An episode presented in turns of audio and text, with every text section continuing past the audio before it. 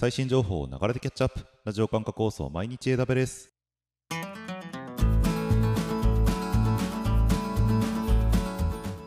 おはようございます。サーバークスの加藤です。10月の16日。今日も最新のアップデートを皆様にお届けしていきます。電車に乗りながらご飯を食べながらちょっとしたながら時間で気軽にキャッチアップしていきましょう。放送のフィードバックは YouTube のコメント欄または Twitter のハッシュタグサババにて投稿お願いします。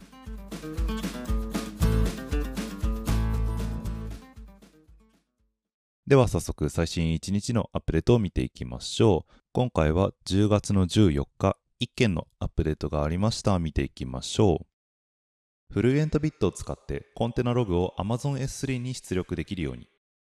はい、ECS や EKS、あとは自分で立てた Kubernetes 環境などを使っている場合に、フルエントビットログルーターを利用してコンテナログを S3 に吐き出すことができるようになりました。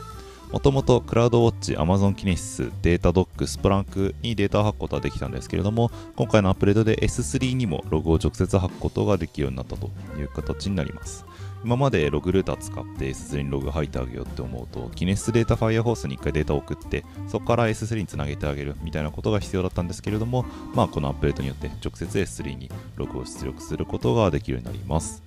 で設定をしたいときには ECS を使っている方は、えー、FireLens というあのログルーターの機能ですねがあるので、えー、そちらを使ってあげてタスク定義に、まあ、設定を入れ込んであげると。フルエントビットを使って S3 に吐き出すよ設定入れてあげるだけで、えー、ログ出力先を S3 にすることができますあるいは EKS、Kubernetes の環境ですね。自分で作った Kubernetes の環境などを使っているという方は、フルエントビットをデーモンセットとしてインストールをしてあげることで S3 のログ出力を設定することができるようになるという形になります。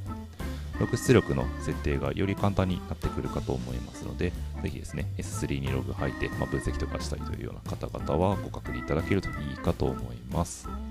ということで、短いですが、以上1件10月14日のアップデートでした。